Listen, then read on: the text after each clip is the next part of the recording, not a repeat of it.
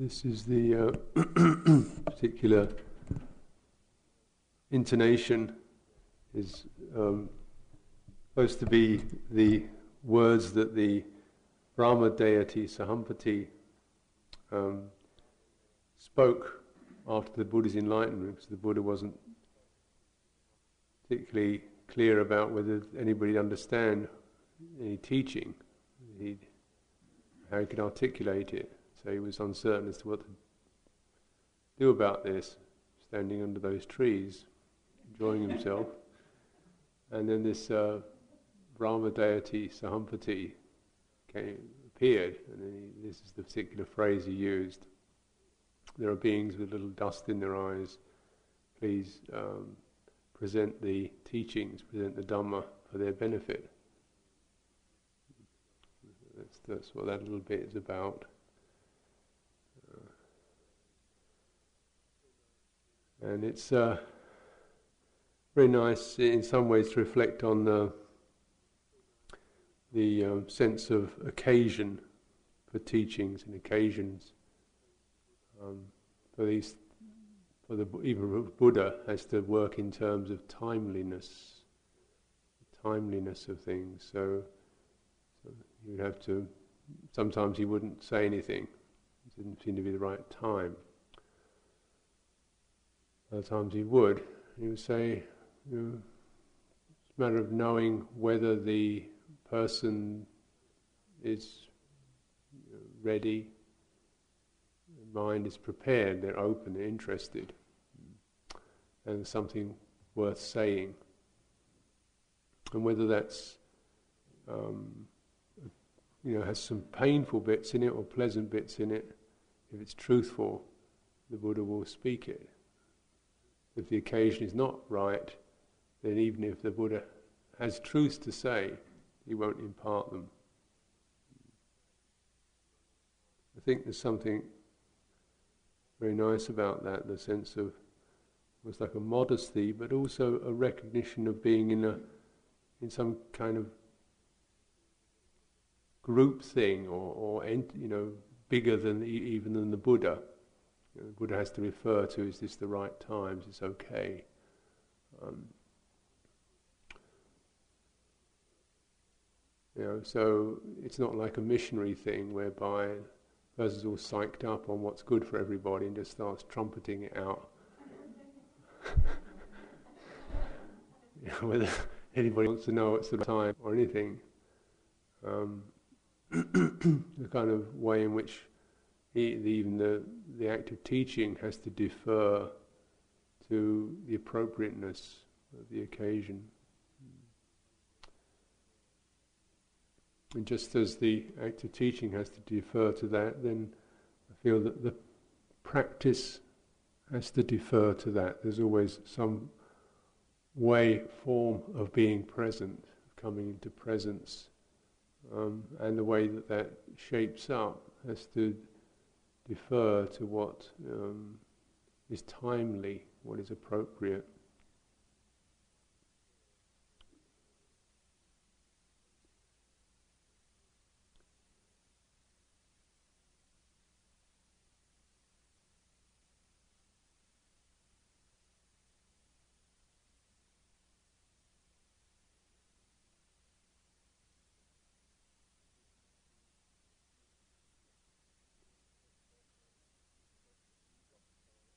And it's a matter of, of not just clock time, but of, of a proper sense of time, timeliness.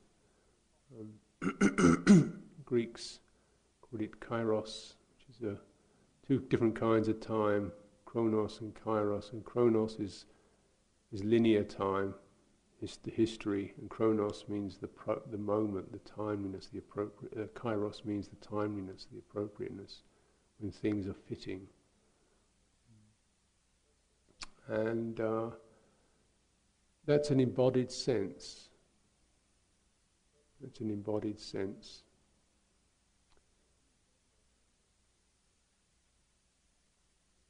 What feels right.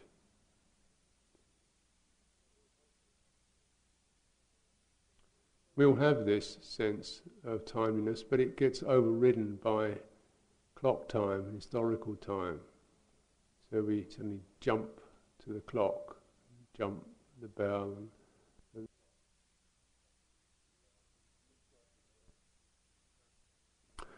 there are certain um, obvious reasons for that, a sense of orderliness and um, so on, but then it, it, can get out of control, whereby the real um, orderliness itself gets overtaken by things called efficiency um, and so on, you know, which, which means we're starting to lose the real order. In the embodied sense, just to re- remember or recollect that all of us have been born, and one of the f- first senses that uh, arises with that in, in the whole process of coming into birth, conception, time. You know, it, it, you don't get conceived unless it's the right time, and it's not going to happen on a clock. You know, whether the the the mother's body is ready, you know, at the right, then that, that's going to happen. Um, and those kind of biological rhythms, you can't you can't shake them. You can't make them more convenient, or efficient, or effective. They're just patterned in there. Uh, you know, they're, patterned into into the whole biostructure. And the, the amazing thing is that from the, you know, the, even from the very point of just being a little seed, a kind of few cells, something knows about time. Something knows, you know, the, the, the, the right time, the right occasion, and it begins to find itself in that. And in the moment when we, um, the baby or the infant in the womb decides, decide, but somehow senses this is the time to start getting out of here, and begins to produce some signals and chemicals that, that cause the womb to contract. You know, so that it's the the baby says it's time to get born, not the mother. You know, which um, and you know, day, night, whatever, convenient, inconvenient, you know, at the office, whatever, it's going to happen, and it, it once it starts, it isn't coming back. You know, we call one of the the unstoppables is is baby being born. It, it, knows, it senses the right time. It's just going to happen. It's a time that's like a holistic time. You know, its own growth is is there. Um, the, the situation around it requires it to, to move, um, and it feels that, and it starts to chemically signal time to go. Uh, and this, and then how long it takes in clock time is is changeable. You know, some people manage to get out in a few couple of hours. Some people take half a day, longer, to, to actually emerge. So it, it, reminds us in a way of the almost like the waking up instinct, which is a kind of another birth, a birth into um, you know something larger perhaps than a normal way of, of being and thinking and operating. There's something there that almost gets tr- triggered. You know, I want to get out. I want to get out. I want to. Get out. this is too small. It's too narrow. I'm getting too big for this. Um, you know, and then it, how long it takes and the pangs of that change from person to person. Uh, but in a way, like realizing you, you can't really say how long. You know, you can only say as long as it takes, and trust that the, the timing is appropriate for, for you know for your own process. You can't push this further. What you can do is keep connected to that um, that intelligence, to that awareness. Keep connected to the um, the things that, that hold you in the proper um, embodiment. So the more we disconnect from that, then we keep stalling the process. We keep um, stalling it by, by losing connection. And of course, this is um, what happens for many people. Having been born, I think that's the end of it. And we get conditioned out of being embodied into, into clock time, which is a very external, anonymous, unconnected experience. It's, it's abstract. We operate around that. And after a while, it starts to push us and dominate us. and one believes in it. There are 24 hours in a day. A minute is so long. But you feel what 24 hours feels like of a good day and a bad day, what a minute of of happiness feels like and what a minute of pain feels like, and the two do not match up. Um,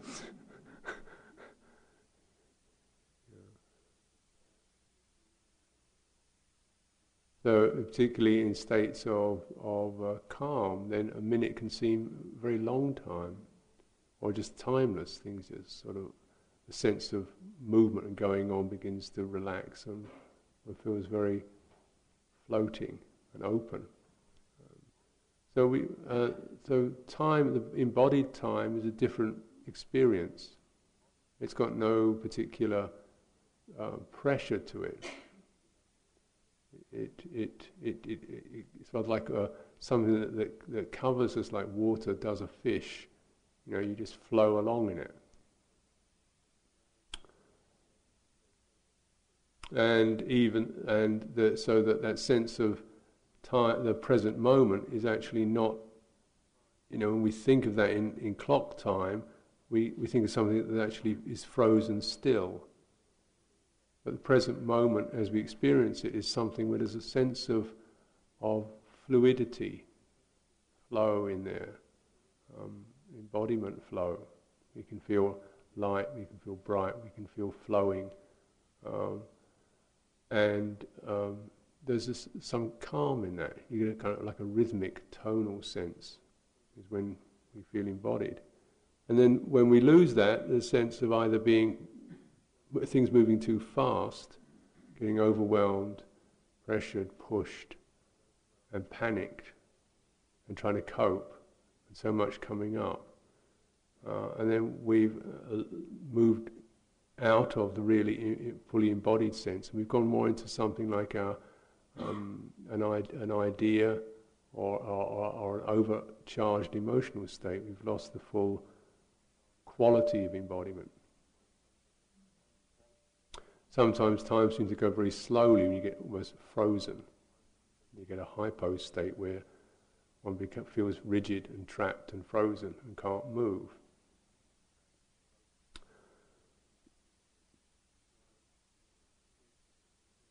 These are uh, experiences that we can have on retreats, whereby you know time can move very slowly, very fast, drag, uh, flitter by, and so on, and it's changing with people. And it's a way in which we, the irregularity of this is like as we're trying to come back into our embodied sense, um, you get the, the effects of the system just kind of trying to stabilize itself. And so one of the things that, that we recognize that is, is the time sense becomes very uh, unstable. It's like the system is shaking trying to find a new level, trying to find stability, and, and so the sense of time um, di- distorts. Uh,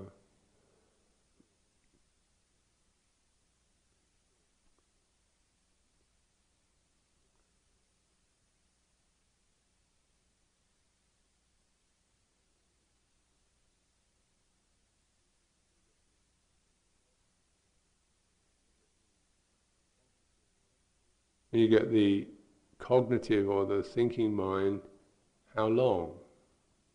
How long can I have to do do I have to do this for? How long do I have to keep practicing for before you know I get something? Um, I don't seem to develop very much. Uh, I seem to be stuck in things. I don't seem to develop very much.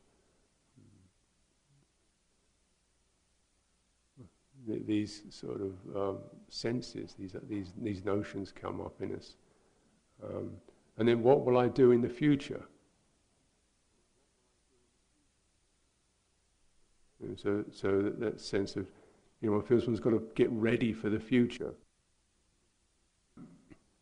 which is kind of really, interest, from an embodied perspective, is really kind of bizarre, really, as if the future actually is out there and it's in four days' time, and the future is, is already prepared and it's out there and it's, it's waiting somewhere, it's kind of hyper virtual reality which will occur in four days' time, starting from now. Tick, tick, tick, tick, tick, tick, tick, tick, tick. For the seconds ticking away before that future thing happens, you know.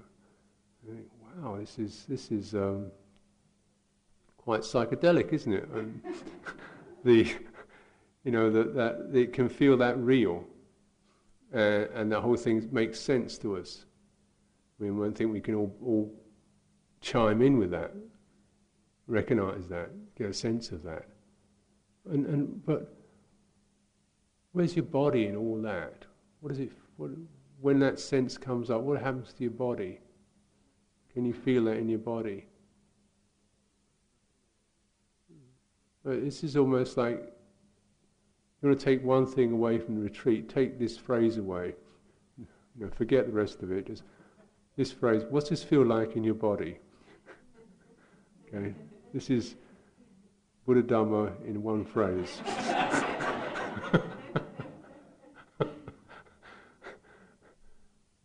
then, oh, body? What body? you know. Uh, how can I, it's, it's the knees or the ankles or what? No, no, no, not, no, not that thing, not the, the sense thing. There's the overall bodily quality, mood, tonality, presence, vibrancy. Do you feel tense? Do you feel bright? Do you feel big? Do you feel small? Do you feel contracted? Do you feel loose? You know, these senses, these kind of parasympathetic senses.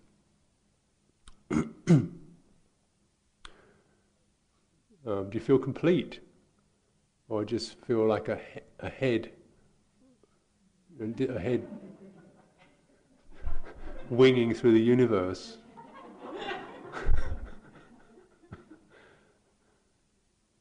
Sometimes I find just, you know, when, when I get hyper, um, with, oh, I'm going to do this, got to do that, I'm going to see this, I'm going to see that, I'm going to figure that, I'm going to do this, you know.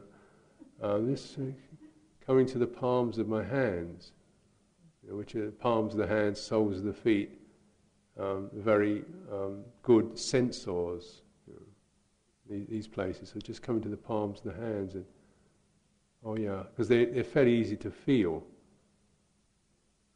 Just hold yourself in the palms of your hands. And that's a, uh, I find that a very useful thing because they easily the, the, fingers start to tighten up when I get a bit panicky, um, and then everything rushes up to the, to the head. and the sense in the temples. Temples the head start to knot up, and the eyes start to get rigid. Make you weep, it would. um, and then see, coming back into the body. You know, and really hands come into the palms of the hands. The entirety of that. And then if I'm standing, soles of the feet spreading onto the ground, connecting. These very, very simple connectors and these what these particularly these parts, the hands, which are such incredibly intelligent um, aspects of a body. Really, really intelligent. Um, and these are the things that, when we're born, the first things we use. You kind of feel your way. Looking for nourishment. So your hands kind of feeling out textures of skin. You know, the first thing we need to know there's somebody out there. Mum. You know. So the first thing you kind of it's a hands-on experience, isn't it? Literally. and it's still there. It's still there. And uh, we, we're tactile creatures. So you know, just considering how you know, these meditations are really about the sense of touch, you know, the sense of like how when you're developing bodily awareness, it's like it's almost as if you're imagining touch.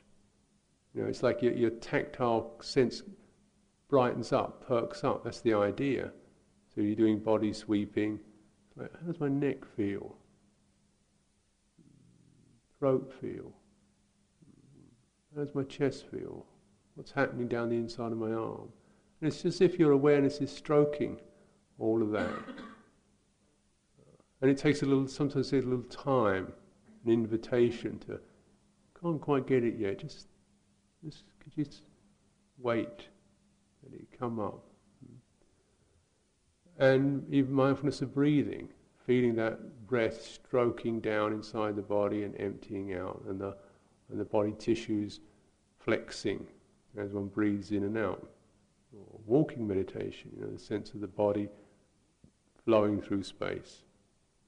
Standing, body grounded, standing, you know, feeling the weight of the body descend and how that feels. These are all very tactile things. And there are ways in which, very simple ways, medit- meditative ways, of coming back into the embodied sense. It's not we're trying to, you know, have a particular sensation, but just to have that intelligence lighting up that that uh, has its um, qualities and also has a rhythm to it. It. It has a particular sense of of it's aware of space is this okay here?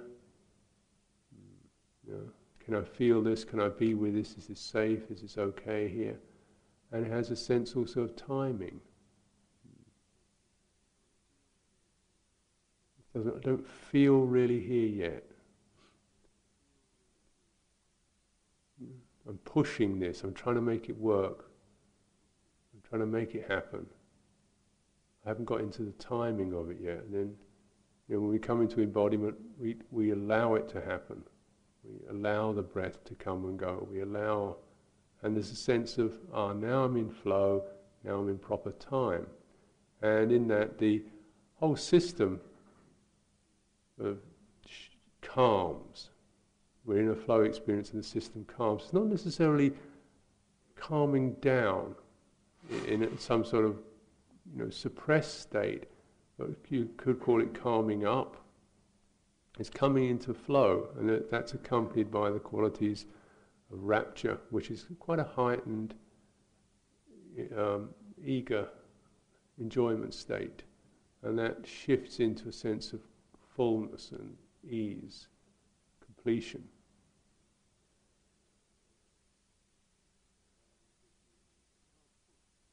And if you you can't push into that, is that the, one is imposing a, a set of, of, abstract time onto real embodied time, embodied sense.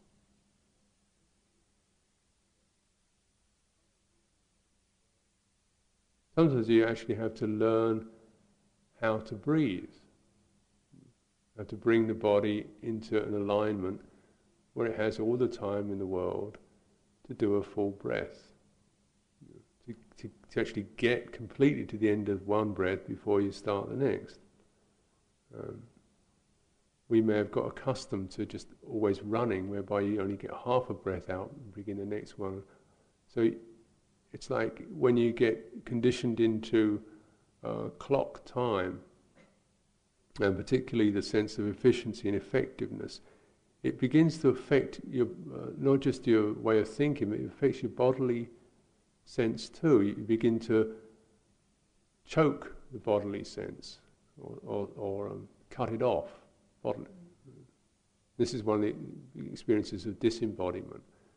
That, you know, in a bodily sense, time is a rhythmic, connected thing, quality, an experience of being in flow. Um, and if, if we want to move out of that, we've got to leave, our bodies, leave that sense. The flow may change, you know, sometimes it flows quicker or faster, but the basic sense of it um, is uh, associated with feeling okay, feeling comfortable, feeling willing, feeling welcome. You know? And you can't, you can't shove those in. You can't say, okay, you've got 10 seconds to feel welcome. Um, right, that's over with. And now you've had your time to do that. 10 seconds, sure that was enough. You know. Now you've got to say all the time in the world. But, but what if they take a year? You know, if it takes a year, it takes a year. That's a, when you when you make that kind of statement all the time in the world, oh, you know, 12 seconds, you feel, oh, that's it, I'm here. yeah. It, it, it's, but you've got to keep that, that quality of just almost, you know, deferring to, to the bodily sense.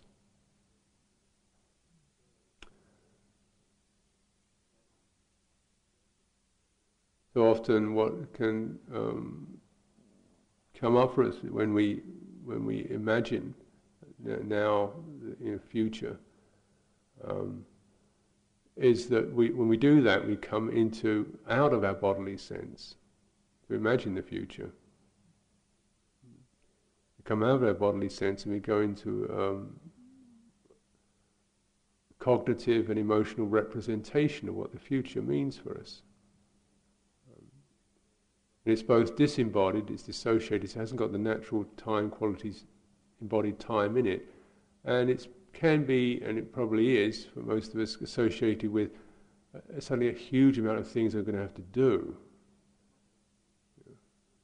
So everything speeds up. And then you get that, oh God, I feel overwhelmed.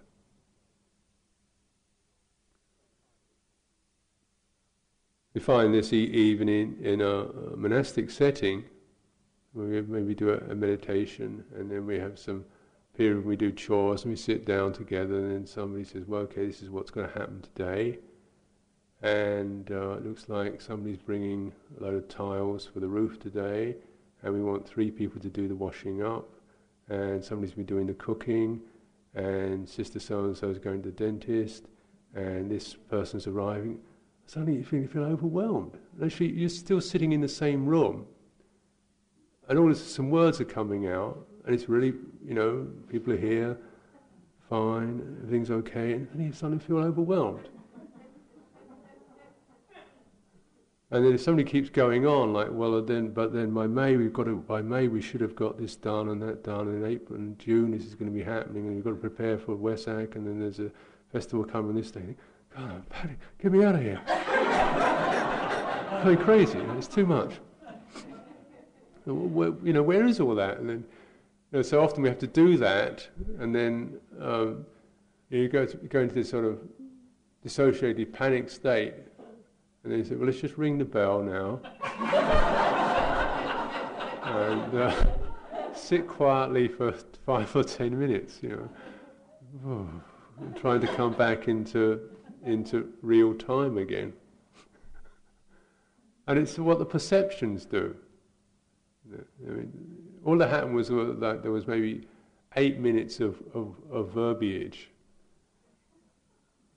occurring, but it was all the emotional resonances and the values and the meanings, the perceptions, are things that you know that go in there, and and to even to conceive of the of the future is a slightly risky business because you know you have to go into your, your kind of cognitive faculties, which are often really um, so so um, conditioned into running and racing, getting things done, and things have to happen. This must be this way, and everybody wants it. And well, they'll do, we'll go, world will fall apart if I don't do it, and all that kind of stuff. Into what I call the low-grade panic um, of efficiency.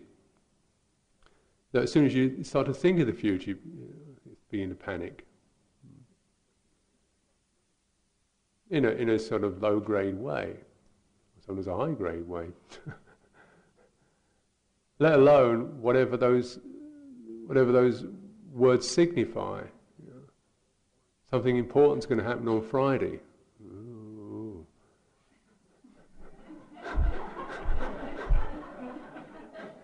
yeah. Big cheese is coming on Saturday.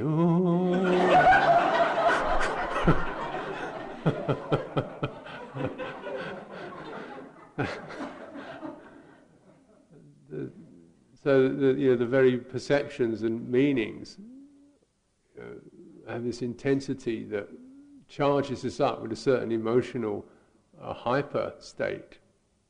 Uh, and, and that goes into that has a sense of when you get emotionally hyper, it, it affects your body time. You, know, you start to feel speedy and pressurized when you get hyper. So, just the body time, in body time is very much associated with emotional states. So we, so that the two, you know, play play with each other, and you.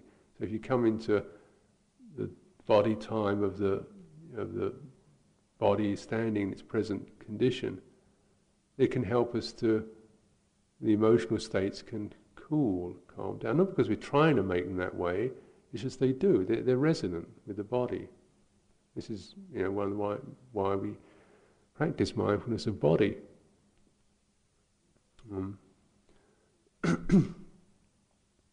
but to do that, one really has to find ways to enter into, into the body, and not just look at it or think about it or you know have an attitude towards it, really to enter into the the substance of the tissues and the feeling of it, like you're holding it and massaging it and rubbing into it, and you know, very tactile thing. So it can be extremely enjoyable, um, and that's part of it. But the other part of it is that just you know, fully entering into it rewires, you know, or brings you back into true alignment and your emotional states begin to line up, you know, sort of get, get steady. I mean, they can be warm, rapturous, interested. There's a certain emotional fluency that occurs. And often when we are on this journey into, into real time, then we're kind of hitting, or the waves of emotional disconnectedness are, are, bashing against us and throwing us into various states of locked, driven, locked, driven, locked, driven. You, know, you have to meet this kind of ongoing um, torrent uh, of, of um, unresolved um, emotional uh, malalignment or a, an emotional alignment to um, unprocessed um, experiences.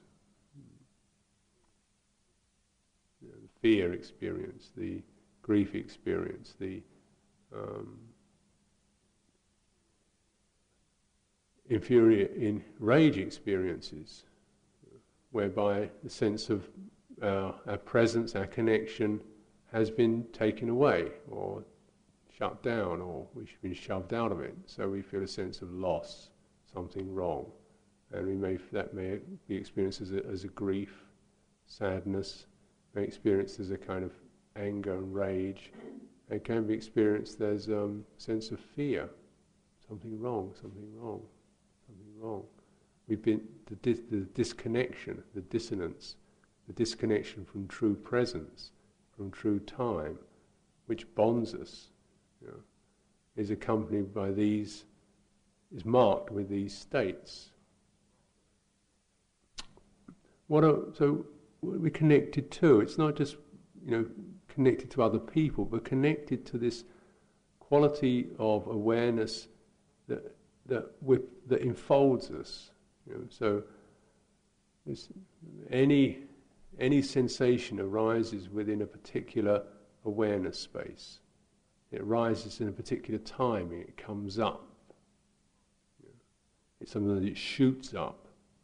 Sometimes it, it, it just gently arises, but it has its own timing, and it, so it occurs in its own time, in real time, and it occurs in a particular space.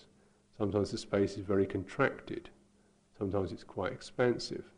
Um, most people will find that their awareness space is a rather contracted thing and the timing is, is, is overcharged. It's too, too, everything's going too fast, so it's fast and contracted. Um, so this is the nature of um, the a being who's been conditioned into um, ways and means that are not true, are not in, in rhythm, not in line. They're, they're um, captured. So it's, it's our practice is to, is to, by contemplating, by being aware of how things arise for us, whether they're physical sensations, thoughts, moods, emotions, painful, pleasant, so on, the whole bit, drives and urges, just to be aware of the space around it. So it means sometimes kind of like quite a soft focus, um, so that we are not just riveted onto the object itself, but we're aware of, you know, what's around this, how does this feel for me, how am I with this, you know, anything like that that gives you a sense of not just being that object, but having enough space to get some relational um, tone with that. What's this feel like? So that we get a little bit of awareness space like that, and uh, a little bit of time, a little bit of real time.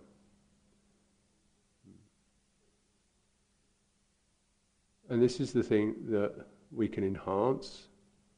You know, this is the old famous paradigm of anicca. You know, things arising and passing, but we don't. You know, it's not mechanical, nor is it something that we induce. It's something you begin to sense as you you as you handle phenomena in the right way. Some phenomena you need to give a lot of space to.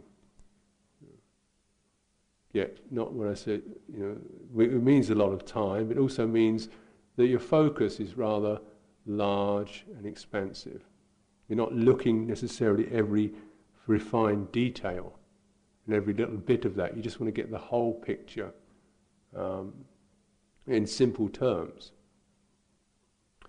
Sometimes when we're so when we're entering into the territory of what's arising for us, then one of the ways of handling material is is we, we acknowledge this, you know, something here for me, this, this is painful, this is difficult, and then rather than all the little details, just what's the general sense of this? What's a simple word that senses that? Tight, hard, sinking, fire. Um, don't know, fog. You know. So just bring it to the simplicity of, of something that's handleable. And this is actually this knack of like of almost defocusing from a, well, it's like this and that because of this and that, and you know, and then I did this, and I don't know why I did that, and I'm really got this for a long time, and you know, because my friends did, you know, all the sort of stories that we can see the fine degree, the, or the filigree of the story around a particular mood or thought, just the, the general, broad, one word sense of it. So the handling is quite soft. You know. And yet, in that asking ourselves to distill it, we're using the cognitive faculties in, in, a, in a good way, using them in a responsive way rather than an analytical way. So it's a way of rejigging the way we use our cognitive faculties, which are normally very good at telling us all the reasons, the explanations, the analysis, uh, you know, in, in past, future, present, and any particular takes and associations we can have with that. And we're like reversing the trend of that to, to take us back in by saying, no, no, no, just one word. you know, so simpler is better and uh, tight, or fed up, stuck. Get, you know, and then it's like you start resonating with that. Then to get that, that so it gives you a, like a feeling word, like a feeling tone, not an explanation or analysis, but or an even I am, just a sense of how it feels to be there.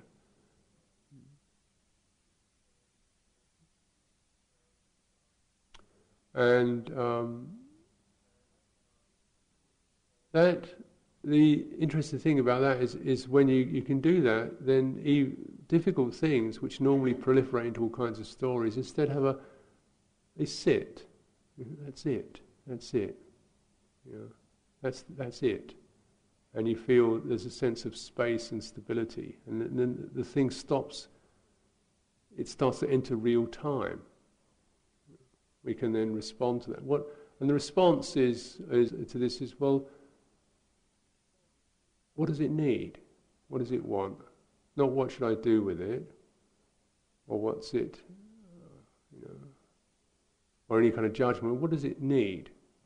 And we're asking in that to speak from the feeling. Not, well, what I need is, what I need is uh, five weeks of meditation to sort this one out. That's much too complicated. That's what I need. But what does it need? So it probably needs space. Um, need to move, and it, it's it's all very simple um, in in the embodied sense.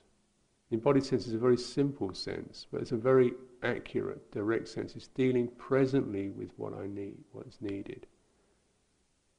So we may get that sense of, oh, you know, by Tuesday I'm supposed to have done that paper, and and then I said I'd do that thing for the boss, and George is going around to see me on Wednesday. And God, blah blah blah. Um, how am I going to meditate like this in, in this state? So, okay, you know, you know, just what's that? panic. Okay. What's it feel like? It feels like something in my throat, you know, choking me. I feel throttled by this thing. Feel, uh, then what's really what's really what's needed? Breathing out.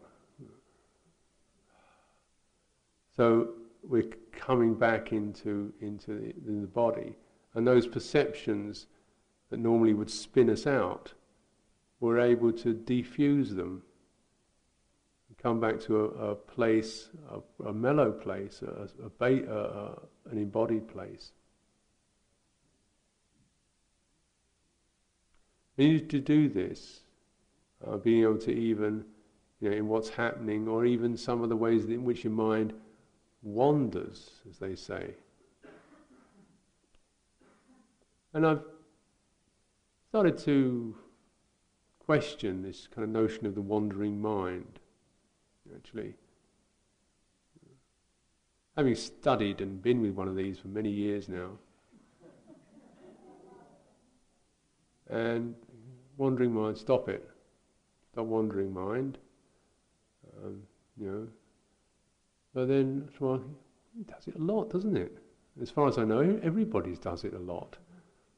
Maybe it's trying to do something useful. It's, it wanders around all kinds of silly things, it seems. But maybe it's trying to tell me something in the only way that it knows how.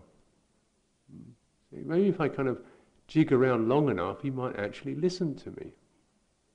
And so I'll create some pretty, you know, wild images that might catch his attention. and some pretty weird scenarios. Um, so it might catch it. He might actually listen if I do it loud enough and long enough. Um, but there, you know, the old uh, judge says, "Oh, cut it out, stop it," and it proves it. You know, all these strange things you're thinking about. It proves that the wandering mind is crazy. But to actually say, well, we're looking at it, not we're not actually, you know, being being in it, feeling it. We're, we're standing apart from it with the idea, with the judgment. And just going into the, the feeling of the wandering mind. What's it want? What's it want? What's it doing? And say, I want somewhere to go. I want somewhere to be. I want something to have. I'm fed up with being in here. Get off my back. Let me move. And say, what does it need? It needs needs some nourishment. Needs something, you know, enjoyable to happen. That's what it needs. And we don't, you know, we're not necessarily trying to respond to the images exactly, just to the sense of that. Or it needs somewhere safe to go. It's frightened, it's panicking, it needs somewhere safe to go. And as we touch that and resonate with that, you find that actually the place of that is in your own embodied awareness. You know, we may, the mind may be thinking of, well, I'd like to have five pastrami sandwiches and uh, lie on a beach and this and the other.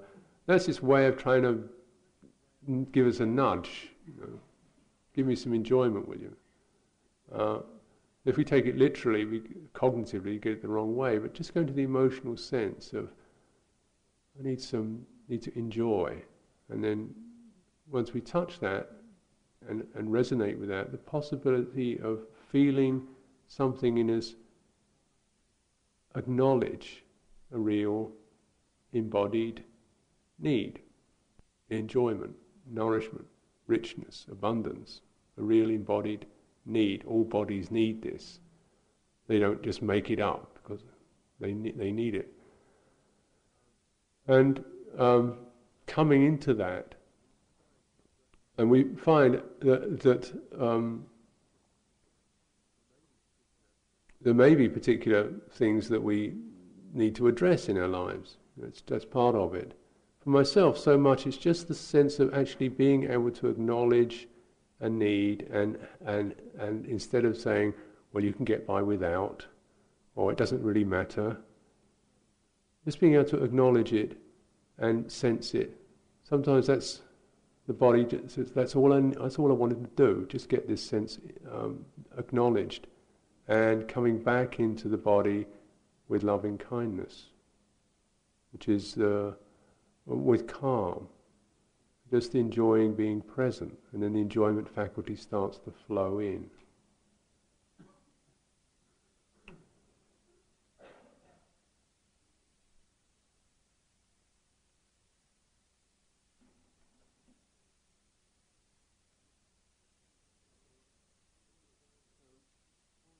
So, full awareness is responsive, it's relational. It's relational, which means it's not just here am I aware watching these things, which are just things that happen.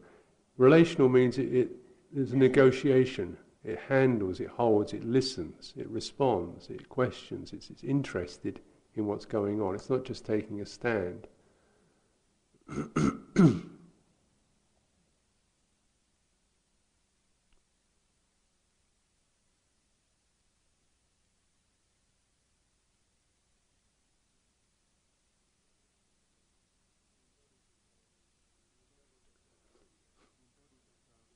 The embodied um, sense is also uh, a protective quality. When we lose full embodiment, we we we lose the protection, and it's um, of that. And of course, you know, we can say this body, physical body, is not immune from disease or weapons and so forth, but many, much of the time we're not actually threatened with those things, and yet we can be living in a state of um, fear, anxiety, worry, um, desperation, even. Don't feel okay here. Uh, that there's, there's a sense of self wounding going on all the time, sense of self aversion going on. So that even though nothing physically is, is attacking us, there is a sense of wrongness that's, that's, that's gnawing away at us. I'm not okay here self-conscious. Um, I'm probably doing the wrong thing here. I'm not fitting in with the group here. I'm not the way I should be here. And this tremendous, like sandpaper, continually stripping away um, the sense of well-being and presence in the present moment. And this particular enca- encasing of this,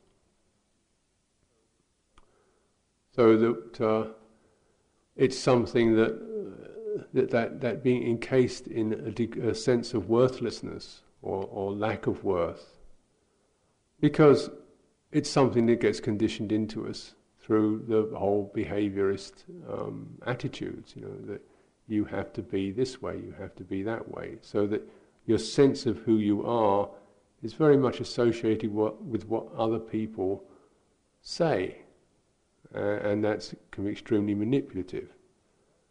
And once you've lost the sense of I'm okay in myself, and you've handed it over to somebody else to tell you you're okay, um, then you're beginning to lose your own your protection.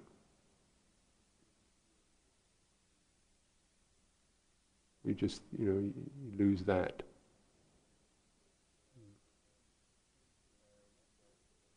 And in that sense of the loss of protection, the feeling wrong um, is escalates. Because we feel unprotected, we feel frightened. Because we feel frightened and nervous and anxious, um, it feels wrong. So then we start to blame ourselves for feeling like that. I shouldn't feel self-conscious. I should feel confident.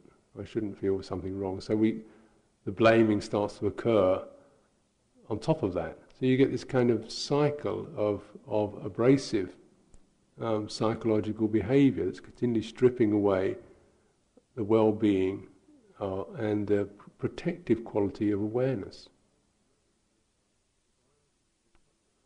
Awareness is protective in that it's saying, you know, in full awareness here and now,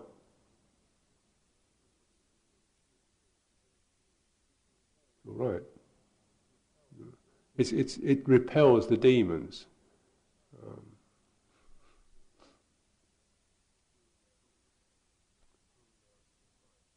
here and now it's all right. It's a protective sense. And being able to, you know, keep coming back to that. When we think, well, Friday, Tuesday, Monday, what's going to happen? You know, Mr. Gradgrind's going to come in and demand this, that, and the other.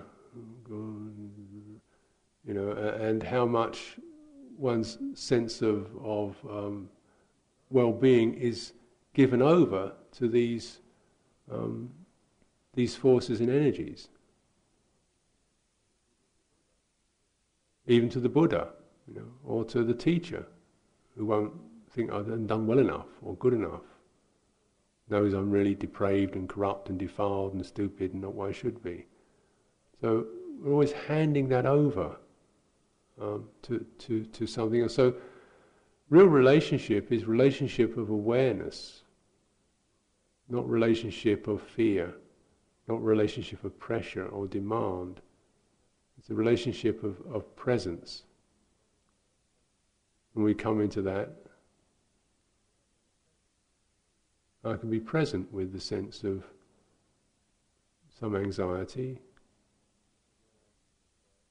And the more that my, I actually dwell in awareness of that, the anxiety begins to, to melt. Because the only thing I ever can do and can be is that is present. The only thing I'm any good at, really. You know, the only thing this embodied sense can do is be present doesn't know how to do anything else. And we can obviously we can do other things, and that's all another story, isn't it? But to I mean to just be able to come back to this basic refuge of okayness is, is our protection, our refuge.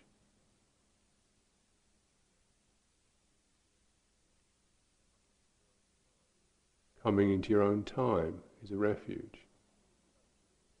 Coming to your own space is a refuge.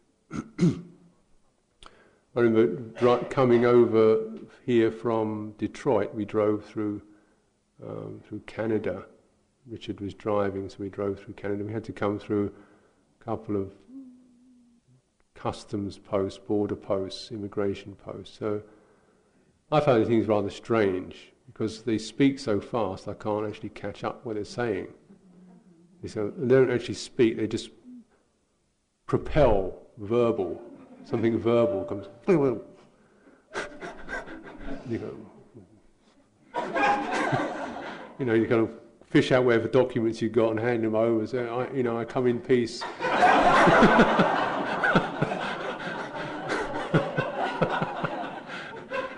and then you go, what are you doing? Um, uh, going to we're going to Massachusetts. Why?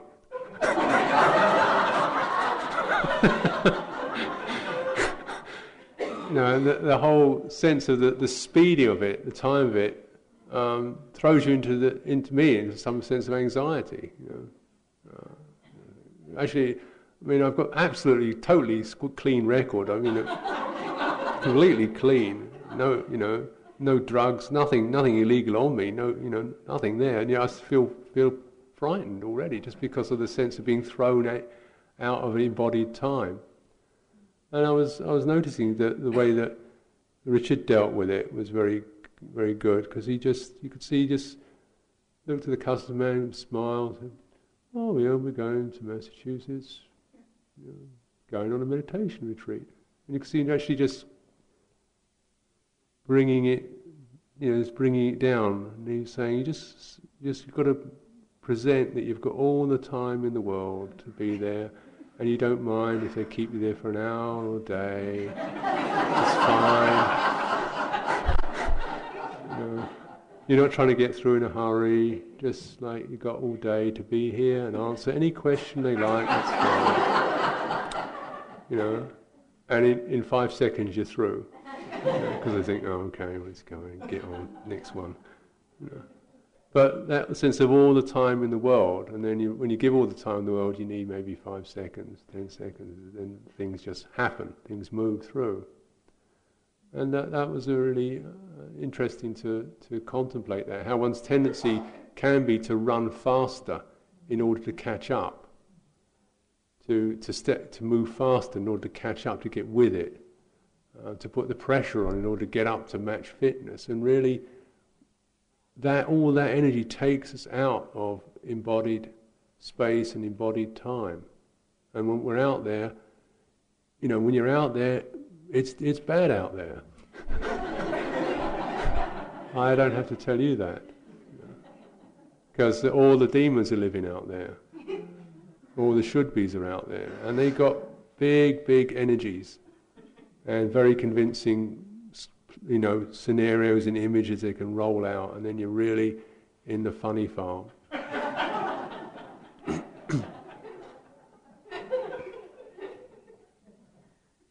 so I think these, these senses are things to catch a hold of the, the pressure sense, the time sense, the space sense.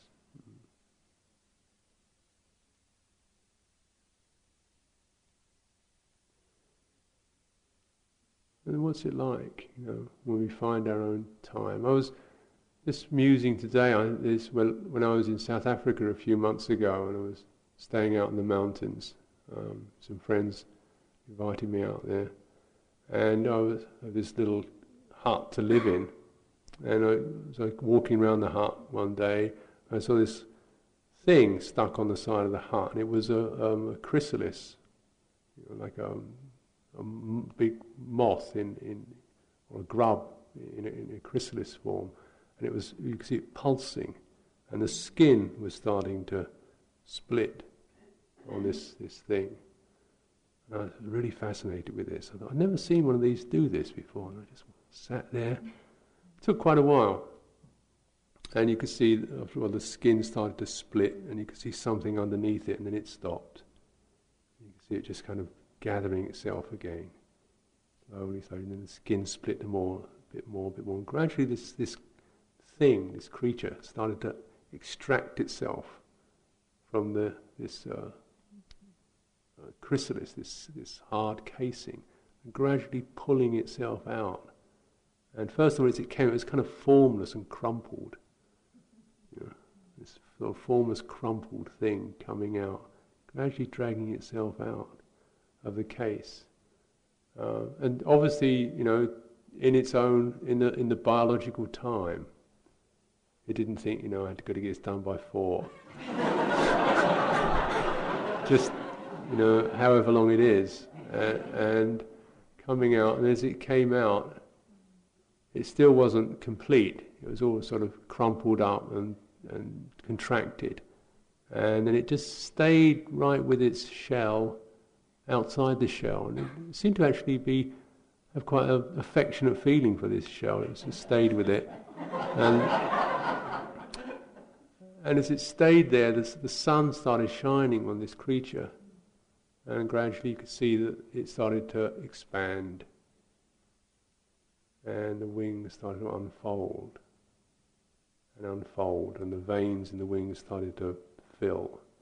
And gradually, this incredibly beautiful moth appeared uh, in its own fullness, its own time.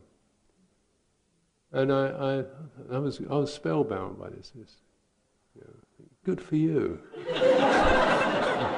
really, really pleased that this moth came out.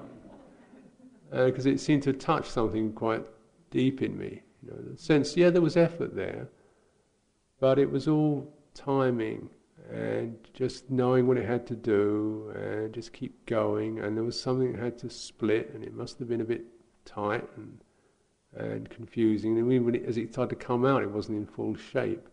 But as it came out into this quality, it began to feel and sense that and open to that. And and the opening to that, it became perfect, expanded mobile, free.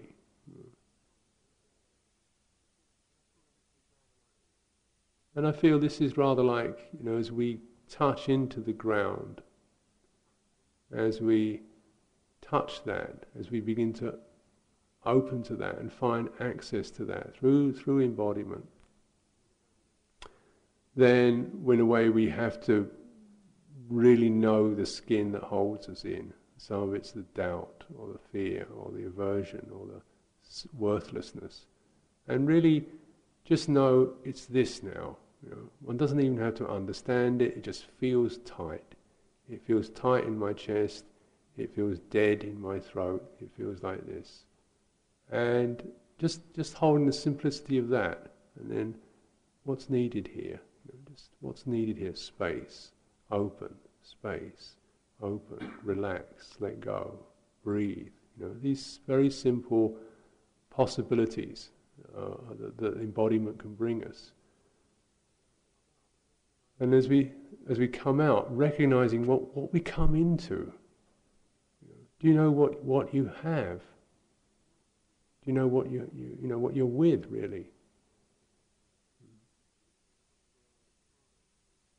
What's there all the time? You know, but it's so often um, overlooked. The, the, awareness, pure awareness. It's sometimes coming in little glimpses, or it's it's aware, pure awareness of something that's not very pleasant, but it would be the awareness of that. And the unfolding is to recognize the, the, the totality of that pure awareness over everything, over all the sensations and the pains and the urges and so forth. That really, and then there's something you can actually unfold into that. And all that stuff really doesn't, it's not relevant anymore. It's not that you have to kind of sort it out or be better or, you know, change or make a, it's not relevant. It's fallen away.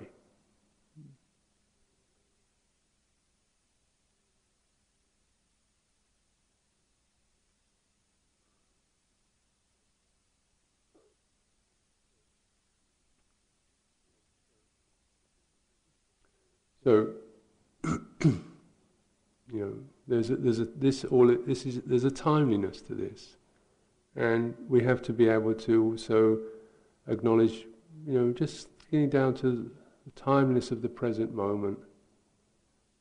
You know, where does my attention need to be right now? What do I have to touch?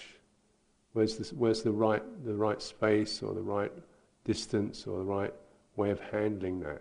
very, very simple, repeated, but thoroughly, to be thoroughly worked through. Don't um, get fazed by any of that, whether it seems to be about the future, the past, somebody else, some wild idea.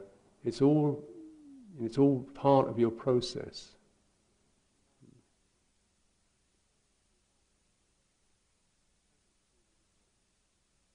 How does it feel in your body?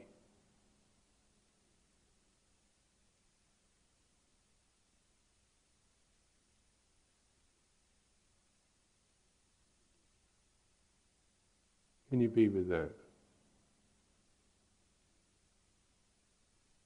What's needed?